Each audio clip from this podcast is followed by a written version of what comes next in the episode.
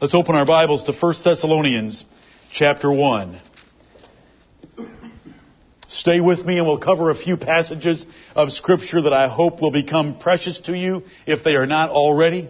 If they are already, then I want to stir up your pure minds by way of remembrance of the good things they tell us and the good things we should be doing. Amen. Oh, this is a precious chapter. 1 Thessalonians chapter 1, for it tells us what takes place when an elect child of God runs into a preacher of the gospel. Men's lives change. You can read about this church in Acts chapter 17 and the trial of afflictions that faced Paul there and that afflicted these believers. But we're going to look at it for a slightly different reason. I want to start reading at verse 2 and I'm going to read down through verse 7.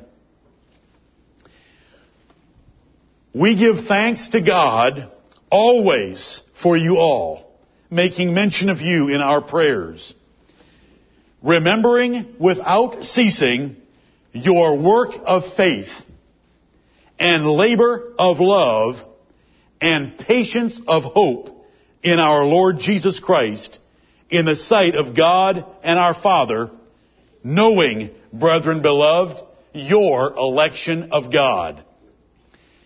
For our gospel came not unto you in word only, but also in power and in the Holy Ghost and in much assurance, as ye know what manner of men we were among you for your sake. And ye became followers of us and of the Lord, having received the word in much affliction with joy of the Holy Ghost, so that ye were ensamples to all that believe in Macedonia and Achaia. And Paul goes on to describe how that the evidence of their conversion spread throughout the Roman Empire so that wherever Paul went, the people in these various cities in the Roman Empire already knew about the conversion of the Thessalonians. It was so dramatic and wonderful. And that they had turned from idols to serve the living and true God and to wait for His Son Jesus from heaven who had delivered them from the wrath to come. The gospel changes men's lives when it meets up with a child of God. Amen. You know, the gospel doesn't change men's lives when it's a false gospel or it meets up with the unregenerate. Right. The gospel can't help an unregenerate man. The gospel can only help a man who's already regenerate. If he's not regenerate, which part of him is going to believe the gospel? The unregenerate part? The Bible says that is an impossibility. Enough on, we, we already know that. We want to stay right here. We want verse 4 and the, the things that are said around it. Verse 4 tells us, knowing, brethren beloved, your election of God. The apostle Paul and Silvanus and Timotheus knew that the Thessalonians were the elect of God, not because they had the gift of discernment of spirits, but because they saw the evidence in their lives. Right, right. We can know who is elect and who is not by the character and conduct of those people. Just like Paul did. Paul is not invoking apostolic knowledge of secret mysteries of who's in the book of life. He is simply describing the evidence that we can all witness. And these Thessalonians prove that they were God's elect. Paul and his ministerial companions had vivid memories of what they had seen in the Thessalonians. Notice it says in verse 3, remembering without ceasing we have this constant, vivid memory of what you Thessalonians were like. And what it showed them was that the Thessalonians were elect. So in answer to your question, how can I know I'm one of God's elect? You should want to dive into this chapter and milk its every clause because it says that there's evidence described here that can, that will make you know whether you're elect or not. It will help you know whether someone else is elect or not. There's no fine line. Either you look like the Thessalonians or you don't. And wicked people never look like the Thessalonians. The wicked are not sitting around waiting for Jesus to come from heaven with their lives full of the work of faith, the labor of love, and the patience of hope. The wicked do not take affliction in joy of the Holy Ghost. There is a huge chasm here. This is a description of the elect of God. Do you fit in this chapter? Right. Verse 3. Remembering without ceasing your work of faith. The work of faith is doing a whole lot more than some little decision for Jesus. The work of faith is believing that God is and that He is a rewarder of them that diligently seek Him so that it changes your life. That's Hebrews 11:6. Without faith it is impossible to please Him. For he that cometh to God must believe that He is and that He is a rewarder of them that diligently seek Him. Right. Before Hebrews 11:6 we have Enoch.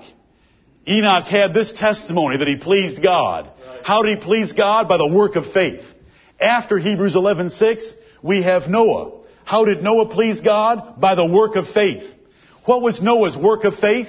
It was building a decent sized boat in his backyard when it had never rained upon earth. That is faith resulting in action. The Bible tells us Abraham was justified by works, not by faith. Faith was insufficient evidence that Abraham was on his way to heaven. The evidence was that Abraham took his beloved son Isaac, bound him, put him on an altar, and raised a knife to slay him.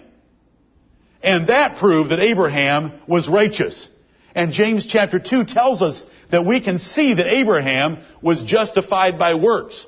For the verses in Genesis 15 that tell us that Abraham believed God and that was counted as evidence to him was insufficient until he had proven that those words were true when he offered Isaac on the altar. That was the work of faith. What's the next work of faith in James chapter 2 that the Holy Spirit wants us to know about? Rahab the harlot. Abraham was, Abraham was justified by works by offering Isaac on an altar. Rahab the harlot was justified by lying to the city rulers of the city of Jericho to hide two spies that were of the nation of God.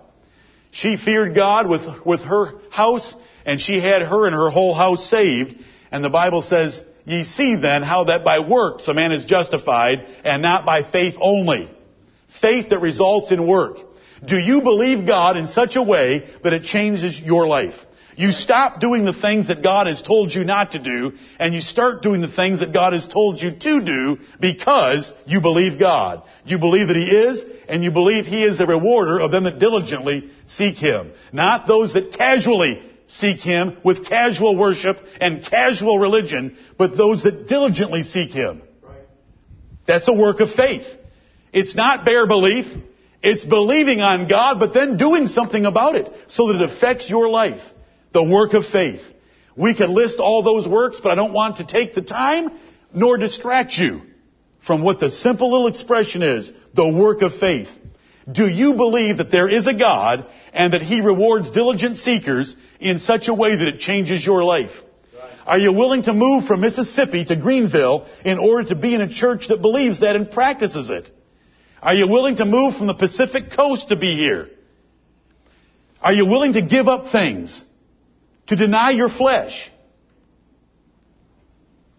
Because you believe that God is and is a rewarder. That is the work of faith. Do you love the Lord Jesus Christ so much that He is the preeminent goal in your life and He is the priority of your life? That you seek first the kingdom of God and His righteousness. That's the work of faith. It could be developed and developed and developed until it included the whole Bible because the Bible is a book of the works of faith. You read Hebrews chapter 11, by faith Abel offered unto God a more acceptable sacrifice than Cain. He would have known that Cain was going to come upset because Abel wasn't offering what Cain was offering, but Abel went ahead and offered what God wanted offered, and he lost his life for it. But it was because he did it by faith. By faith, Moses was not content being Pharaoh's grandson and having all the riches and pleasures of Egypt at his disposal. He left all of that to suffer affliction with the people of God because he was full of faith. Have you done anything by faith in your life? Do you continue loving your spouse when your spouse is unlovable? Do you train your children the Bible way because the Bible says to? And on and on we could go. The work of faith, we must go on. Remembering without ceasing your work of faith and labor of love. The labor of love is serving in deed and in truth and not in word only. The labor of love is paying. The labor of love is truly giving. It is not writing cards that say I love you, although that can be a part of it. The real labor of love is doing something that costs you either effort or finances to love those that love the Lord Jesus Christ. The labor of love. You know, if you want to show the labor of love, like I've already said in this assembly during our announcements, you can help Jonathan and Christina move on Saturday morning at 9 o'clock, and that will be a labor of love if you go to help them move because you know that they love Jesus Christ and you want to help anyone that loves Jesus Christ. Then it's a labor of love. If the Lord puts somebody that doesn't love Jesus Christ in your path, like a wounded Jew and you are a good Samaritan, then you help him anyway, because the Lord put him in your path. That's the labor of love. That's loving your neighbor as you should. It shows the character of an elect person. This is the evidence of election. Knowing, brethren beloved, your election of God. Have you ever done anything for anyone because they're a child of God? That's usually why we have to do it. Because God's put a whole bunch of us together that are pretty different. We irritate each other. We're from different parts of the country, different cultural backgrounds, different educational levels, different economic levels. And if it weren't for the binding influence of the Spirit of God and the binding purchase price of the blood of Christ, we'd have a hundred reasons to dislike each other. Amen. But because of those two things, we love each other. Amen. And it's called brotherly love, and it's based on the fact that our love is in the blood of the Lord Jesus Christ. Amen. It's the labor of love. It's love that works. It's love that pays. It's love that does indeed in truth, not just saying, yeah, I love the brethren. That's not good enough for an evidence of election. Remembering without ceasing your work of faith and labor of love and patience of hope. Patience of hope. Patience is the cheerful enduring of difficulties and trials and tribulations and afflictions. And these people were suffering affliction. It tells us that in verse 6 where it says, Ye became followers of us and of the Lord, having received the word in much affliction with joy of the Holy Ghost. That's patience of hope. Because the Thessalonians had such an eye to heaven, they did not mind what was happening to them on the earthly level or in the worldly sphere. They had already turned from idols to serve the living and true God and to wait for His Son from heaven. That was their hope. The apostle Paul wrote more about the second coming of Jesus Christ to the church at Thessalonica than all other New Testament epistles combined. These people loved the second coming of Jesus Christ and it sustained them. It was their hope that led them to patience, and the patience is cheerful enduring of difficulties. When you have troubles in your life, are you able to cheerfully endure them because you know that God has something better for you? Right. David would put it this way, I had fainted, I would have fainted, unless I had believed to see the goodness of the Lord in the land of the living. Amen. David also had a hope beyond the land of the living, that is in heaven. This is the evidence of an elect person right here. Are you elect? The question, the better question is, do you fit into 1 Thessalonians chapter 1? Does faith lead you to change your life? Do you look different from the world because of your faith? Do you labor to love the brethren? Are you cheerful in enduring difficulties because of your hope that is in Christ? Do you do it with joy because of the influence of the Holy Spirit? Are you waiting for His Son from heaven? If you are doing those things, there's no question about it. God has made such a change in your life that you are doing things that natural men and wicked men never do. You're elect, knowing, brethren beloved, your election of God. And who loved them? God loved them. Brethren beloved.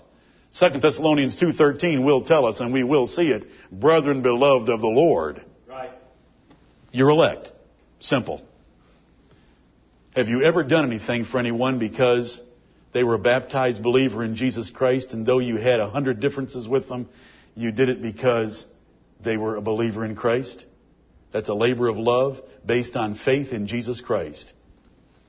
The wicked never do that. The devils never do that. The devils believe. The wicked believe.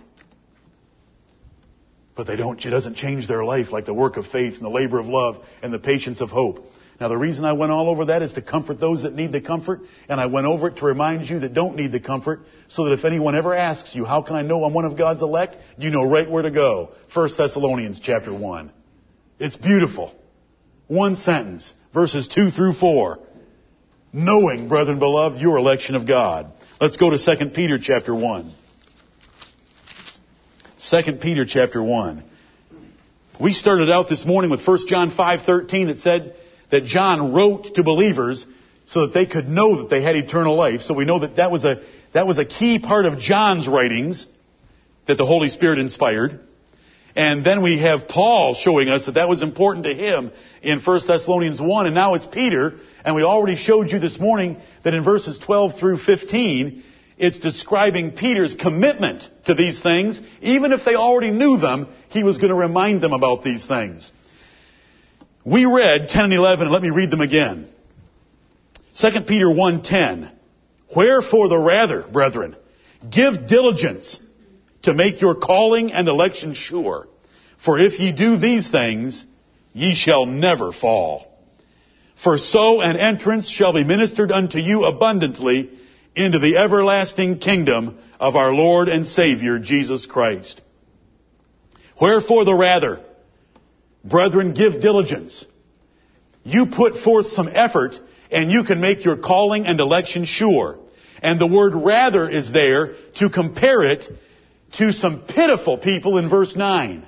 Because verse 9 says, He that lacketh these things, that is, doesn't have the eight things in his life that we're about to look at, that man is blind and cannot see afar off and hath forgotten that he was purged from his own sin, his old sins. This is a, this is a child of God purged from his sins who is living a carnal existence. And do you know that you can never prove that you are one of them? Right. If you try to prove that you're a carnal Christian like Lot or Samson, I'll prove to you from a Bible that you're a reprobate. Amen. Because on what basis will you know that you're a carnal Christian? When the Bible tells me that someone's a carnal Christian, I accept it. If you try to tell me that, the very spirit of a man that would ever want to claim that shows me that his damnation is just. But we've got a group of them here in 2 Peter 1 9. He that is lacketh these things is blind and cannot see afar off. He can't see heaven. Heaven changed the Thessalonians, didn't it? In 1 Thessalonians 1. So he's blind. He can't see the hope of glory that changes people's lives. The Bible says, He that hath this hope in him purifieth himself, even as he is pure. He's blind. He can't see afar off, and he's forgotten what took place in the past, and that was that Jesus Christ purged him from his sins. Right. He's a miserable, fruitless Christian. And only God knows that he's a child of God with his name in the book of life. No one else would be able to tell that. Because by a fruitless life like this, you look like a reprobate. You say, well, he might have believed for two years, and then he started living this way. Well, then we would go to John chapter 8 and find out that only if you continue in my word, then are ye my disciples. Right. Let's keep backing up. It says in verse 8, For if these things be in you and abound, they make you that ye shall neither be barren nor unfruitful in the knowledge of our Lord Jesus Christ. Now remember, in the last part of verse 10 it said, If ye do these things, ye shall never fall. So we have things in verse 10. We have a group of people in verse 9 that are not doing these things. And in verse 8, we're told, For if these things abound in you. Now we want to know what things they are, because whatever things they are, you can make your calling and election sure. You can guarantee heaven by giving diligence. How much diligence? All diligence, verse 5 is going to tell us, to eight things. Let's go to verse 5. These people that want to talk about faith only, faith only is worthless. Faith only is what a devil has. James chapter 2. Faith only is empty. Faith only is vain. Faith only is dead. It was called the work of faith. Love indeed, I mean love in, love in word does not work. As we're going to learn in 1 John. It was the labor of love. It's love that works. It's love that results in you doing something for someone else that's a measure of a child of God. Faith is given to us as a gift by the righteousness of God in Jesus Christ, verse 1 of this chapter. It's given to us as a gift. God puts faith and implants it in our new man by the blessing of His Spirit when we are born again. We then take that faith and we believe the message that God gives us in the gospel, but we begin acting upon it immediately. And we are to add to that faith a number of things. He that believeth and is baptized shall be saved. In Acts chapter 16 and verse 31, when the jailer asked Paul, Men and brethren, what must I do to be saved?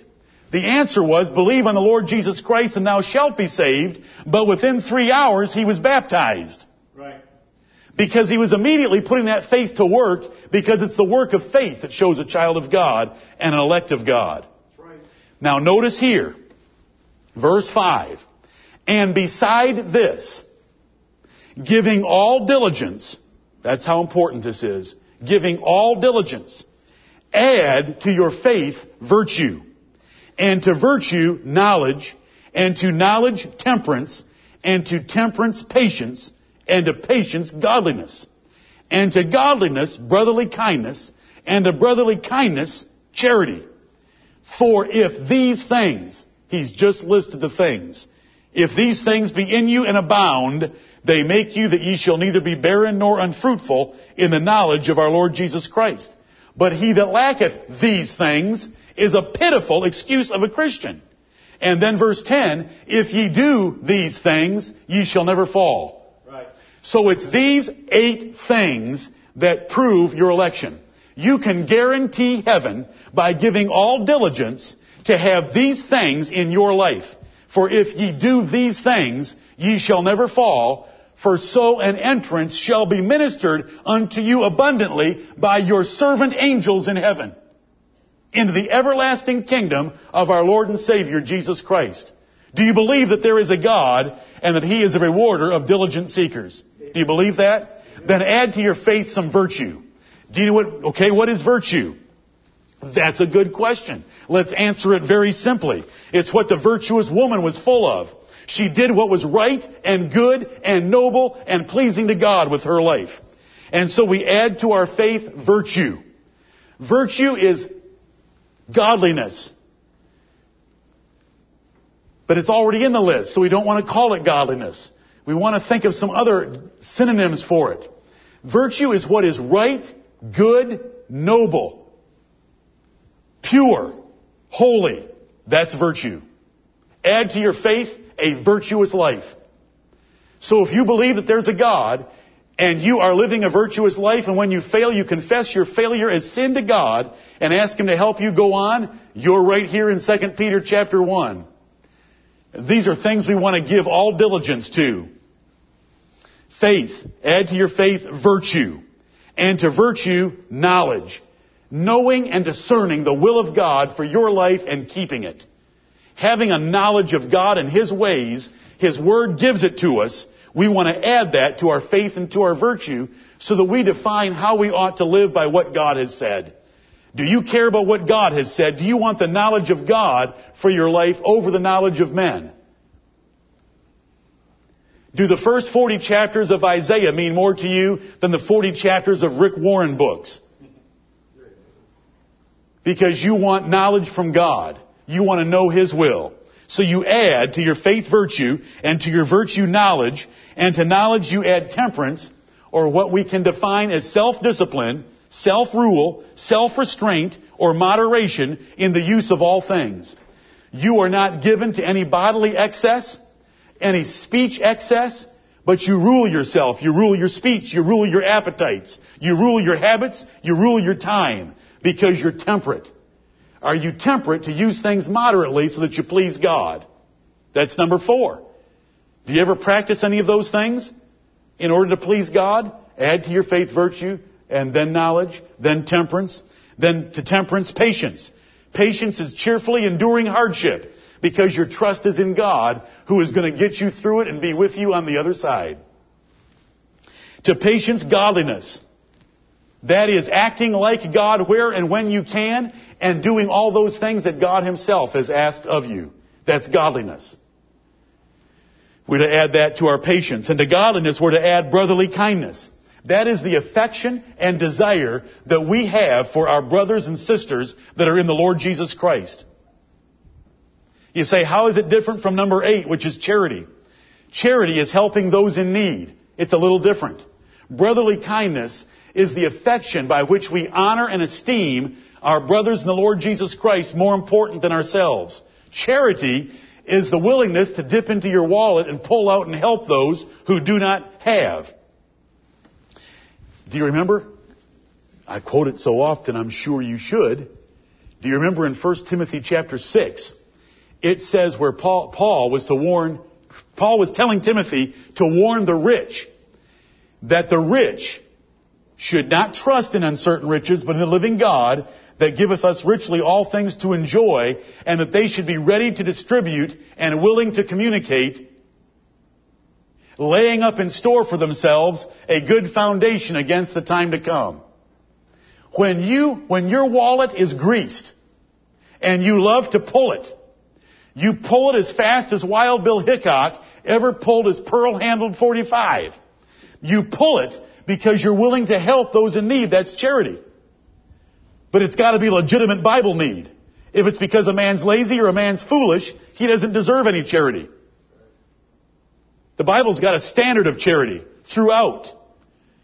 And we only supply food, clothing, shelter, and necessary medical help. That's all the Bible justifies. That's charity.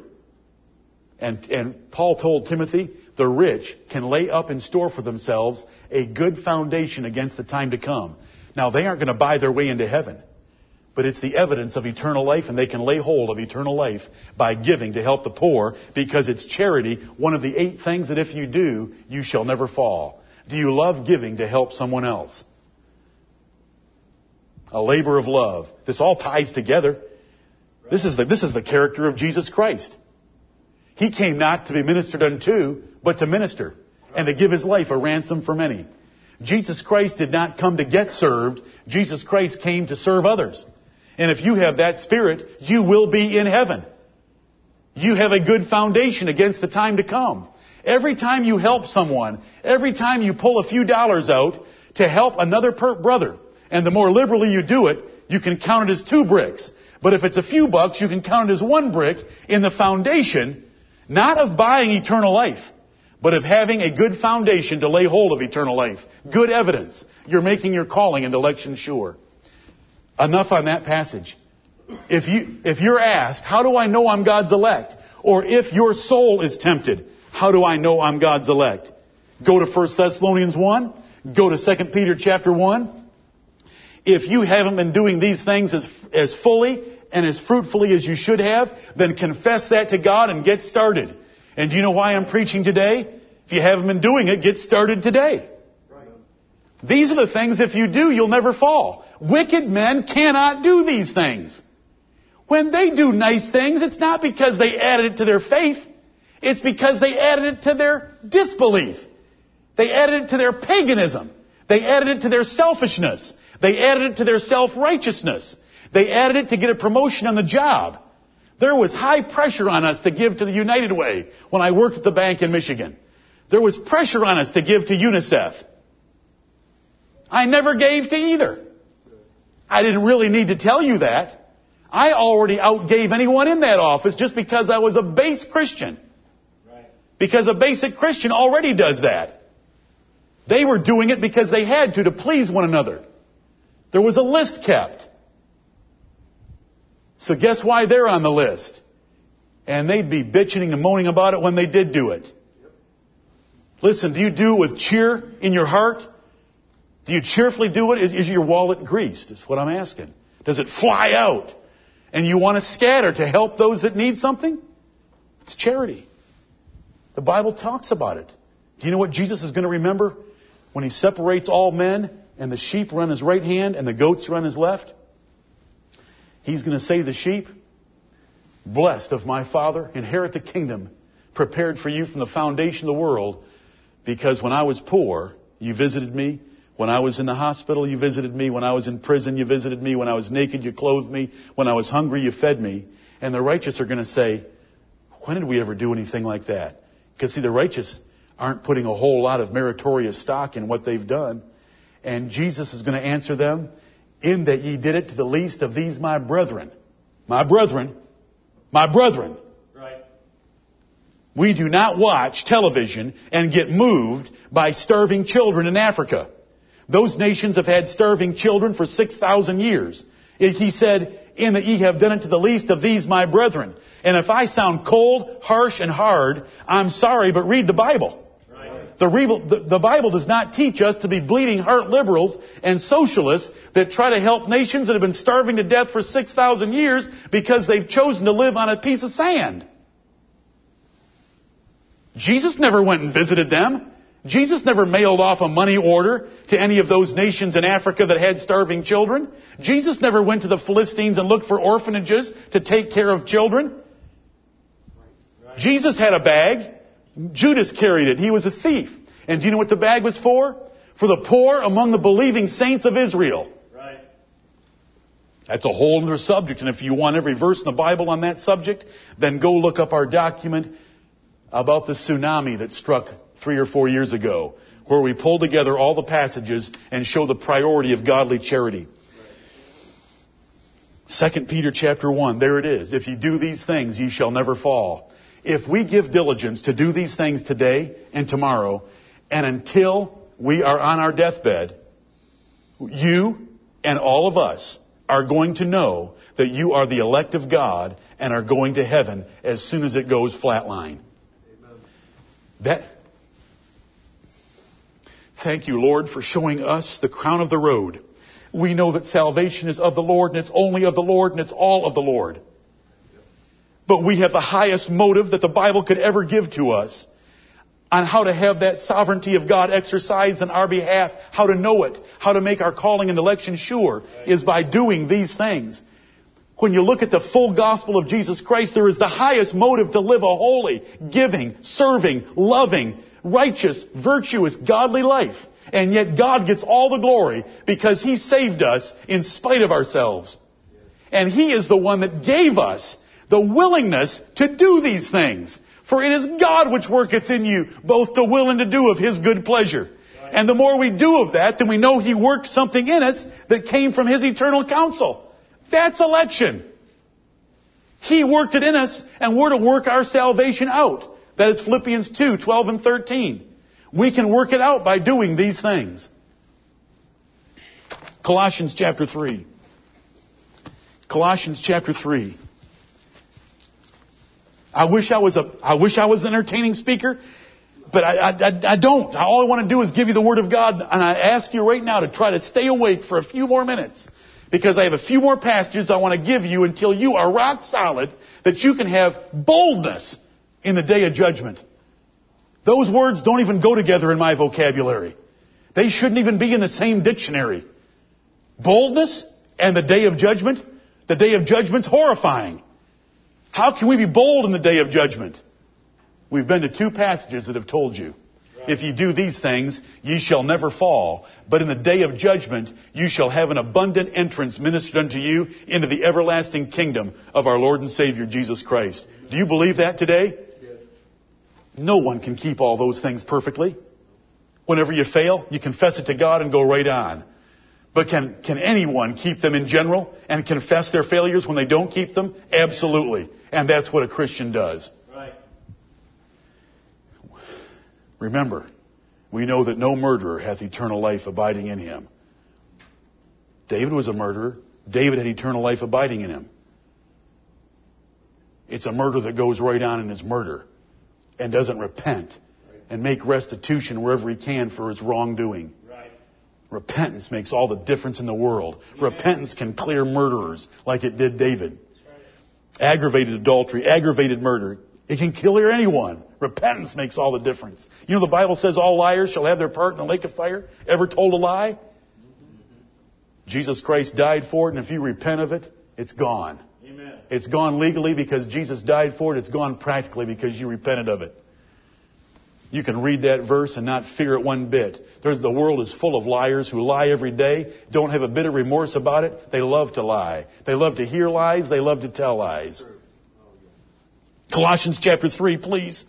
Verse 12. Colossians 3:12. Put on therefore as the elect of God. What we're about to read in this sentence is something done by the elect of God, and Paul is telling the Colossian Christians to do the same thing, because it's the evidence of the elect of God. It's what the elect of God do. Do you want to know if you're the elect of God? Then ask if you fit in these two verses. Put on, therefore, as the elect of God, holy and beloved, made holy by the sacrifice of Jesus Christ, and beloved of God from eternity, bowels of mercies brothers and sisters to whom I am speaking, put on bowels of mercies. Choose to have feelings for those that need help. Kindness, humbleness of mind, meekness, long suffering, forbearing one another and forgiving one another if any man have a quarrel against any. Even as Christ forgave you, so also do ye. Amen. That is the evidence of an elect person because that's what the elect are to put on. They're gentle. They're meek. They're humble. They are helpful. They are kind. They have bowels. They have feelings. They get worked up to help someone else. They're generous.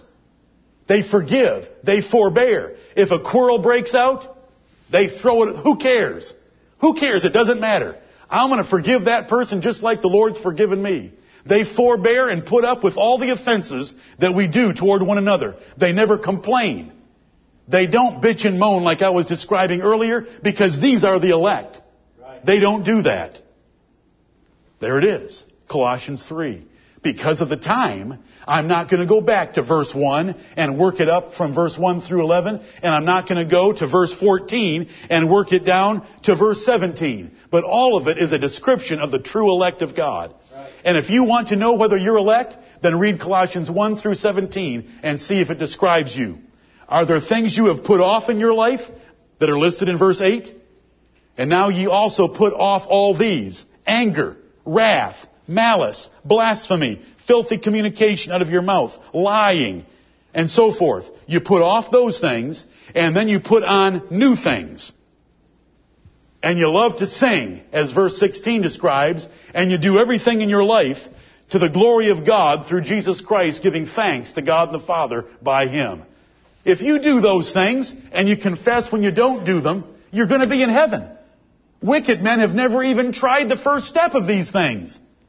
They've never had grace in their hearts to sing psalms to God. It's no fine line. You melancholies, I'm preaching for you. Don't you know that? I've got a bunch of them in here. It's called the M curse. A melancholy thinks too much. They could save themselves by just turning it off. Problem is, they can't. I full well know. But do you know what the Bible wants us to do? Give thanks instead of thinking. You think too much. Well, I did this and I just don't know if the Lord's going to forgive me. I just could be part of those that are unfruitful and they've forgotten. No. Believe. Okay, I've got more. Second Thessalonians 2. Second Thessalonians chapter 2. Ah, William Cowper was a melancholy.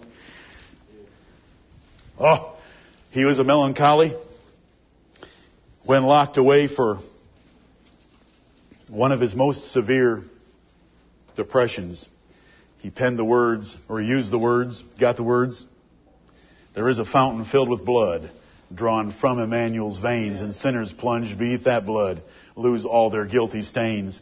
He was overwhelmed by guilt for his sins, but the Lord gave him one fantastic song, and we love to sing it.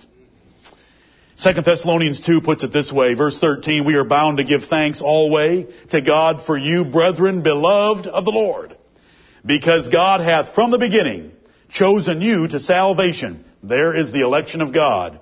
Through sanctification of the Spirit and belief of the truth. And that is the necessary order. God must regenerate you by giving you a new holy nature. Through sanctification of the Spirit and belief of the truth. There is a salvation that God chose these people to from the very beginning. The salvation is from the lies of the man of sin the man of sin in 2 Thessalonians chapter 2 are the popes of Rome. They sit in the temple of God and claim to be God and expect to be worshiped as God. All of our fathers have believed that this was the man of sin. It's only until Hal Lindsey and a few other comic book writers came out in the last hundred years that anyone doubted that 2 Thessalonians 2 was about the popes of Rome. This is salvation from the lies of the Church of Rome. She is the mother of abomination and harlots of the earth. There's one billion so-called Christians in the world that are deceived by the Church of Rome.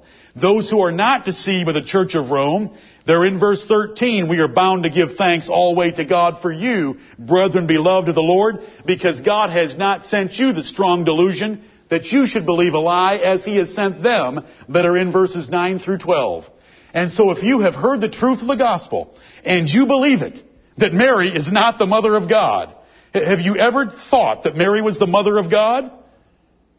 I hope not. Do you believe that the, the communion wafer in a Catholic church becomes the body, blood, soul, and divinity of Jesus Christ? Do you believe that you need the Pope of Rome to help you to heaven? Do you believe that you should pray ten Hail Marys to every one of our Father?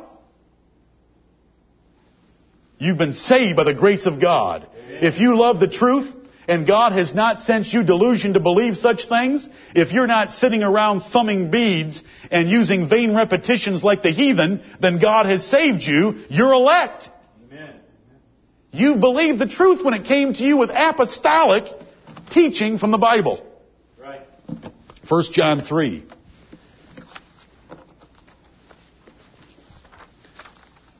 First John 3, I've given you four passages.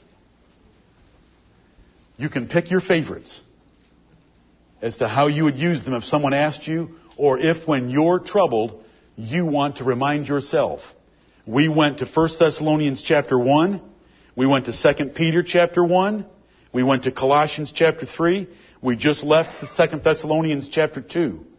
Now we're in 1 John. We started there this morning and this is where we end. 1 John 5:13 These things have I written unto you that believe on the name of the Son of God that ye may know that ye have eternal life and that ye may believe on the name of the Son of God. But if you had read the epistle of 1 John, you knew that there was a whole lot more in there than believing on the name of the Son of God. Because the epistle is filled with righteousness and love of the brethren.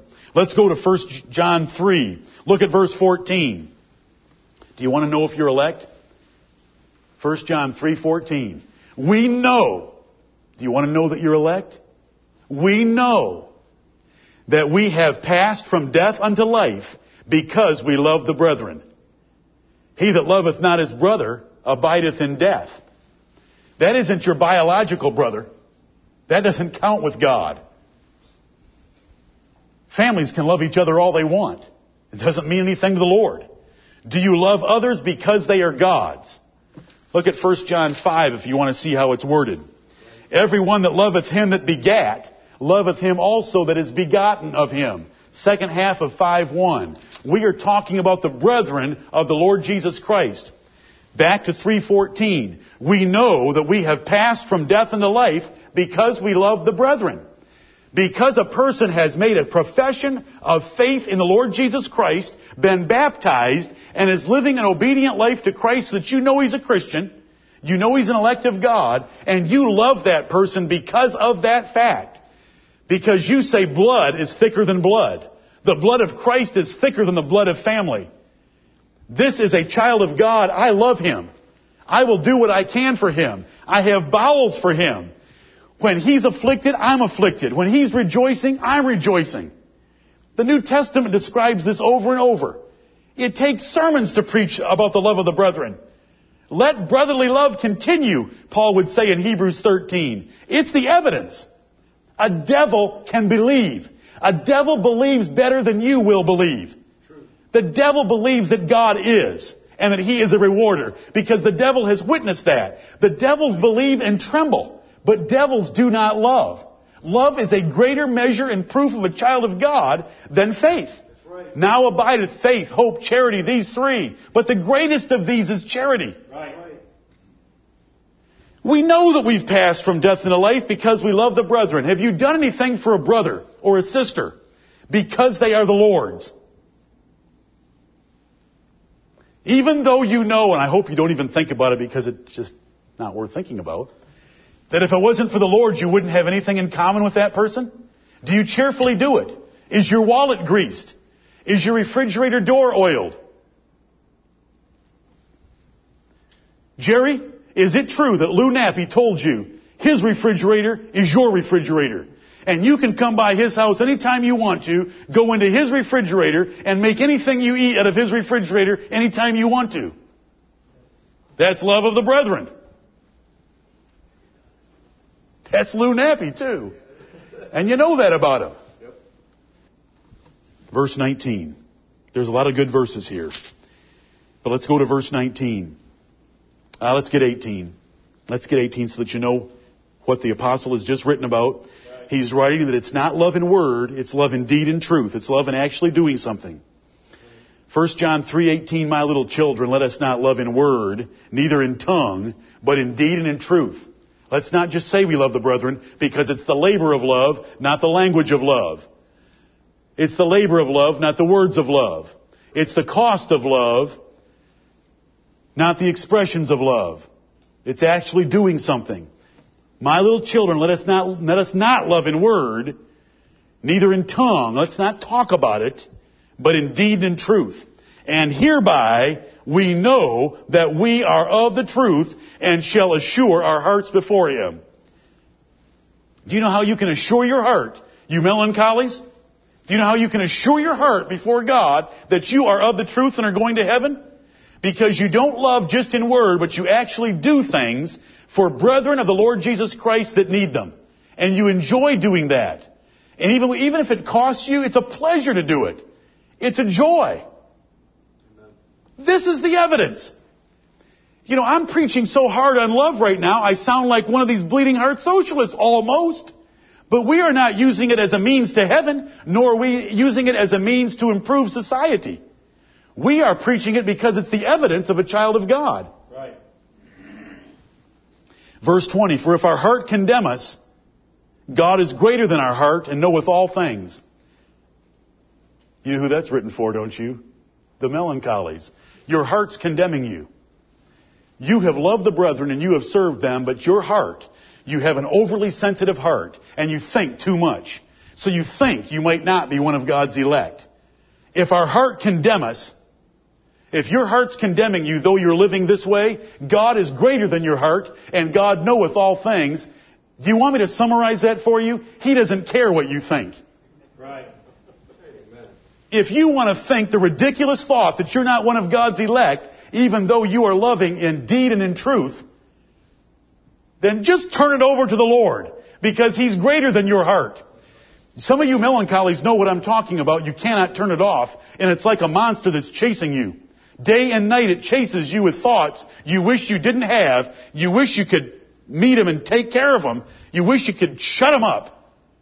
But when you can't do that, then believe the promises of God. Right. Just turn it over to the Lord because He's greater than your heart. Because this is what He says is the measure of election. Thank you, blessed God. He has saved melancholies like William Cowper from thinking such things.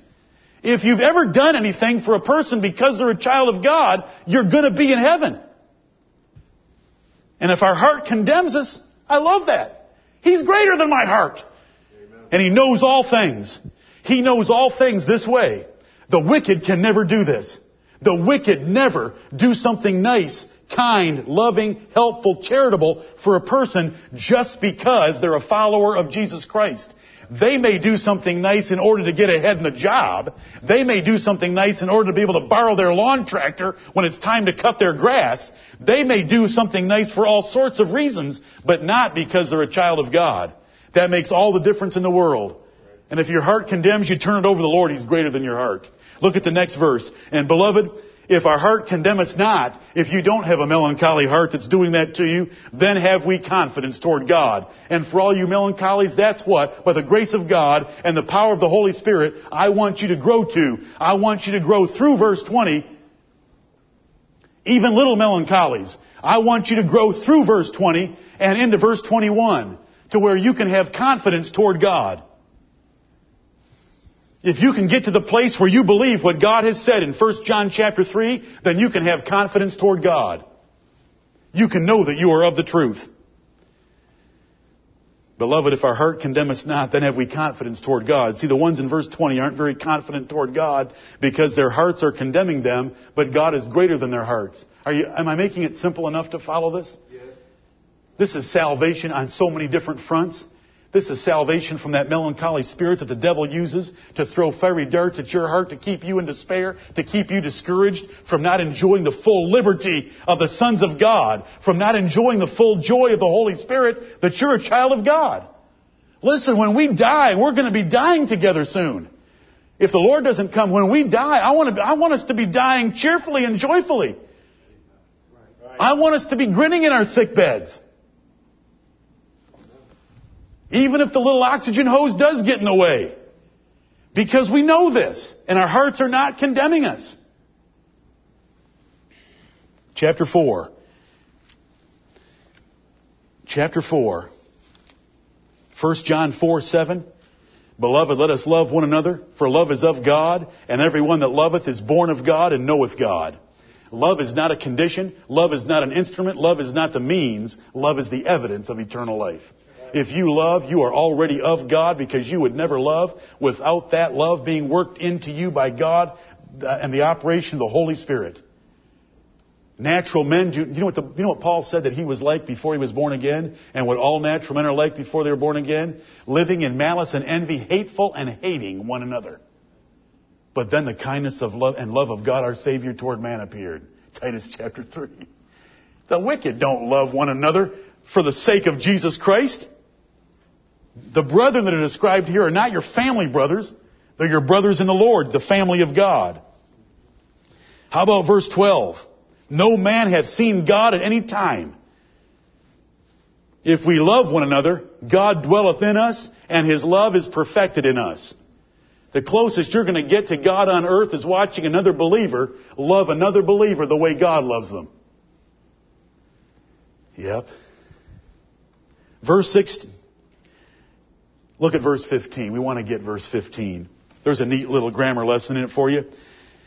1 John 4:15 Whosoever shall confess that Jesus is the son of God God dwelleth in him and he in God. Now if you never if you never paid attention in school you might think that because confessing Jesus Christ is in the first half of the verse and God dwelling in, in you is in the second half of the verse then you must have to do the first half of the verse to get the second half of the verse. But if you paid attention and you know your verb tenses, the first clause of that verse is in what tense? Future. 1 John 4:15, whosoever shall confess. That's a future tense verb. There's only one way to tell the order of verbs and actions in the English language, and it's by verb tenses. It's not by the order in a sentence. The order in a sentence is utterly worthless to the time order of the events. It's by verb tenses. Whosoever shall confess is future tense. That Jesus is the Son of God. God dwelleth in him. What tense is that? Present. God is in a person before they ever confess. And we should know that from the rest of the Bible, but it's right there in 1 John 4:15. So that believing that Jesus is the Son of God is not something you do to get God in you, it's something you do because God is in you, and it's the evidence of it. 16. And in addition to faith, remember this epistle is faith, righteousness, and love of the brethren is the proof of eternal life. And we have known and believed the love that God hath to us. God is love. And he that dwelleth in love dwelleth in God and God in him. That is the Christian religion. God is love and has loved us and sent his son to be the propitiation for our sins. God is love, and he that dwelleth in love dwelleth in God, and God in him. When a person loves his enemies, and loves the brethren, and loves the way God describes and the way God loves himself, then that man has God dwelling in him, and that man is dwelling in God. Love is the great evidence of the presence of God in a person's life. Faith is not as great of an evidence because the devils believe and tremble, and there are believers in hell believing the historical facts of Jesus are not enough. It's having a changed life by the power of the Spirit of God, such as described here. Now look at the next verse. 1 John 4:18. Herein what? Herein. Where wherein? Herein.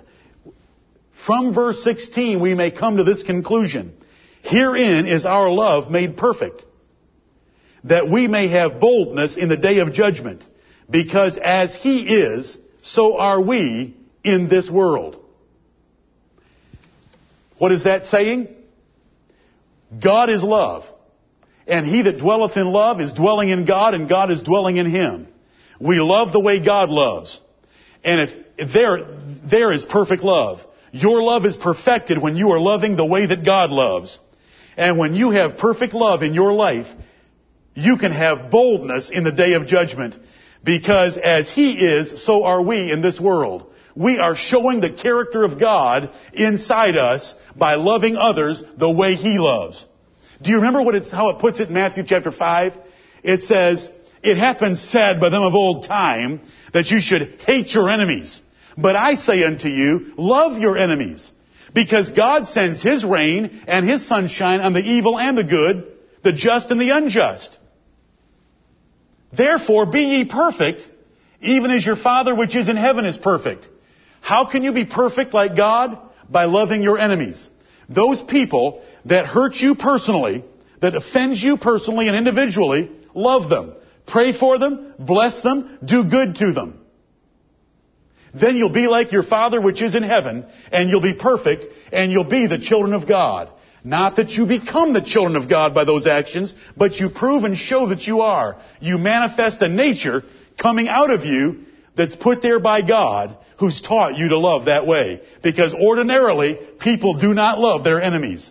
They despise their enemies, hate their enemies, and want to revenge themselves upon their enemies. But this is the religion of Jesus Christ. It is contrary to nature.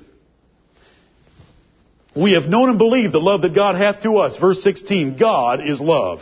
And he that dwelleth in love dwelleth in God and God in him.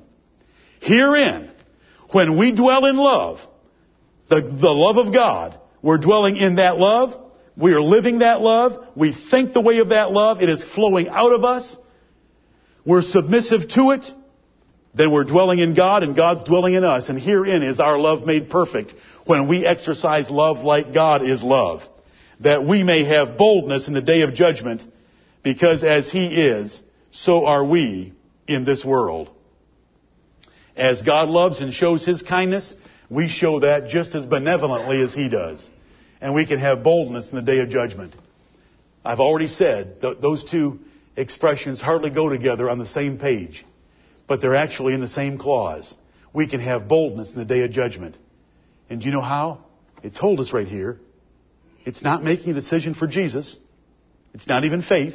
It's not even righteousness. In this particular context, it's loving others the way that God loves them. And dwelling in love. We just live a life of loving service to the people of God. And you can have boldness in the day of judgment because you are showing the character of God Himself.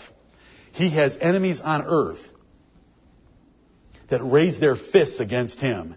And yet He sends His sunshine and His rain on their gardens and upon them because He's benevolent and kind even to His enemies. That doesn't mean in the end He's not going to show them who God is. But that isn't our prerogative. And we get to show them that same kind of love. The ones that offend, they may raise their fists against us. But we love our enemies. And we pray for them that despitefully use us. And we do good to them. We show the love of God in us. That we're dwelling in God, He in us, we're dwelling in His love. And our love is being made perfect by being conformed to His kind of love. And that gives us boldness in the day of judgment. Because by nature, there isn't a single wicked person that would ever do anything like that. And it's all done out of faith toward God and Jesus Christ. Because it says to add to your faith brotherly kindness. And it says to add to your faith charity. So these things are all done out of faith. And when you do them, you can know that you're the elect of God. You can be bold in the day of judgment, chapter 4. You can assure your heart before Him, chapter 3. You can know your election, Sec, uh, 1 Thessalonians chapter 1. You can make your calling and election sure. You can guarantee it. 2 Peter chapter 1. Do you know where you're going to go now? For yourself and for others. 1 Thessalonians 1, 2 Peter 1, Colossians 3, 2 Thessalonians chapter 2, and right here, 1 John 3 and 4. Pick your favorites. Go to them. Comfort yourself. And do you know how you really comfort yourself? After you read, decide which one you're the weakest in, jump up, grab the telephone, and add that one to your faith. Do something about it. Giving all diligence.